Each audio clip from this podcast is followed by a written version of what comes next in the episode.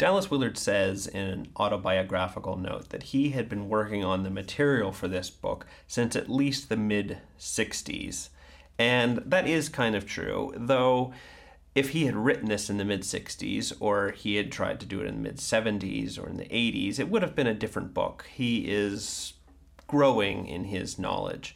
And one thing that he's also doing is interacting with different sorts of people, theologians that are out there, though he often doesn't name people. Um, so you're a lucky person if Dallas Willard actually names you and suggests that he might think differently than you, or perhaps that he thinks very similarly to you. This book has now uh, reached about 20 years old and even older if you consider that he started it in 1991 or something like that. So things have changed theologically. And it's worth asking what Dallas Willard would say now to people who are thinking about God's kingdom, who are preaching God's kingdom, that he maybe didn't have quite a chance to say in this book.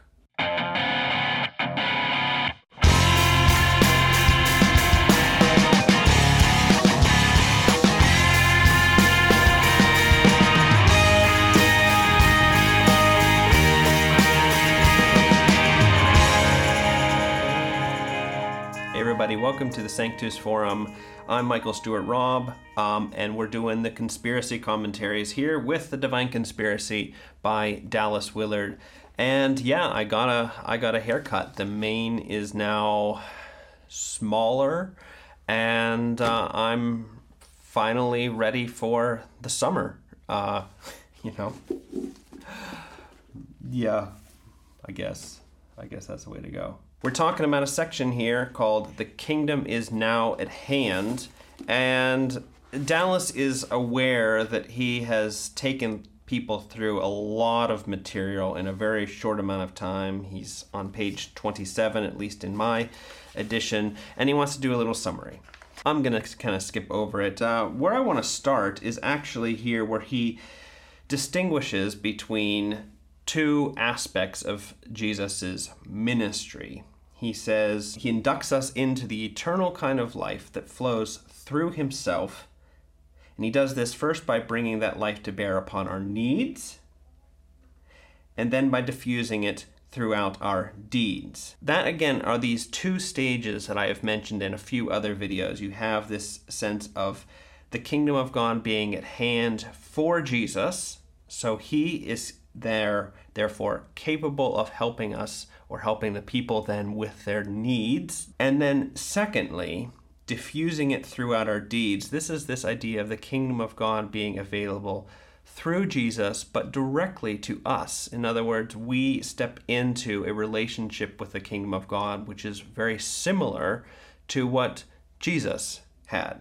And that's those those two things there, needs and deeds. Um, and it's just something that that just keeps popping up in Dallas's work um, throughout this. Where Dallas Willard is really going to try to put the emphasis here in this section is on the kingdom of God being available now. And this needed emphasis in his day because a lot of the traditions um, which he's interacting with, that is, theological traditions, have found ways of saying, not now. So, yes, Jesus said that the kingdom of God is at hand. Yes, that was his message, but it isn't really true for us now. Now, the one that Dallas tends to interact with a little bit more than others is this idea of dispensationalism. It's a kind of a complicated theory of interpreting the Bible, which had a way of saying that when Jesus talked about the kingdom of God, he he really didn't expect it to be something which we today would have to worry a whole lot about. Outside dispensationalism, and I understand that this is more for the theologians, um, there's a larger category which is very uh, big in Western spirituality, and I'm just going to call this afterlife theology.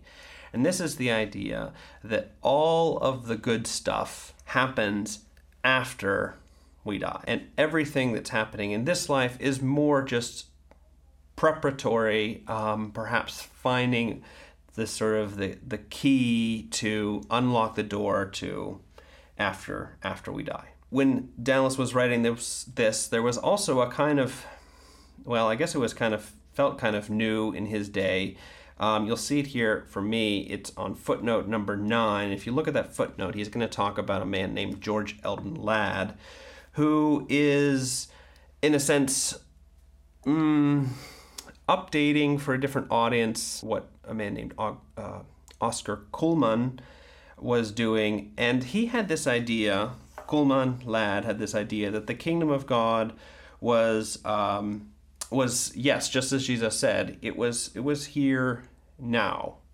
But but then there was also this part of it that was also not yet, and you had these kind of two um, stages to it, and all of that was kind of the intention of Jesus to kind of have the kingdom um, be here, but not in a sense, not too much of it. Dallas is writing this book also challenging that view. Um, he felt that still people put way too much uh, emphasis on the not yet, and it becomes just another version of afterlife theology or dispensational theology. So you see him emphasizing again and again the nowness of the kingdom, and you'll see this uh, through this section here. He's really trying to say that this was that this was it was always Jesus's intent to have the kingdom be available for people right now. But things have actually changed a bit,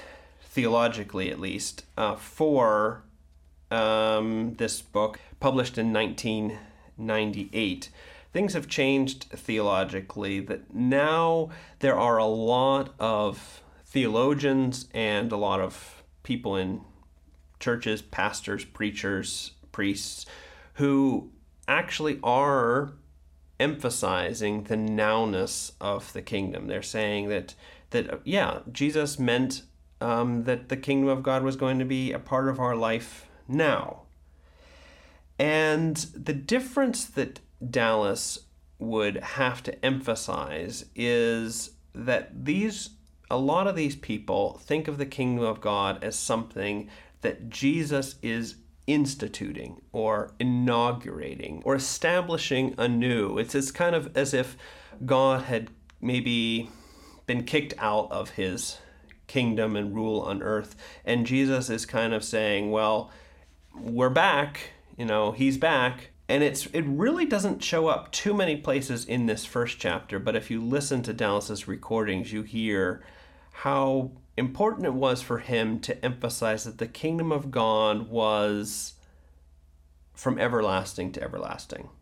So, the kingdom of God is something that is active and present before Jesus comes, right? It was also then, if we can use this sort of then, now, not yet.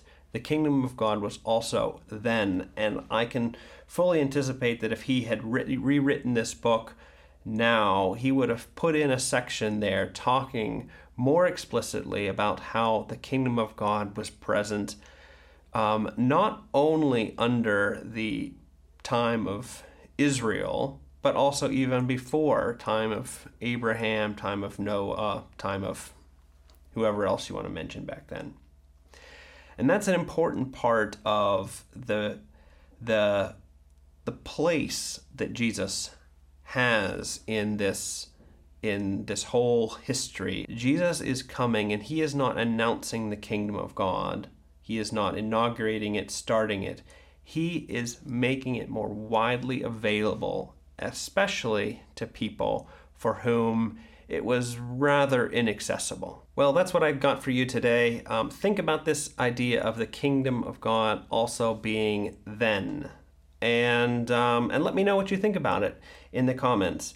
And uh, sign up for that almost monthly newsletter over at sanctus.institute. And do like and subscribe. Um, you know, I don't know. It's always stupid to keep saying that, but um, it helps. So thanks for watching. See you then.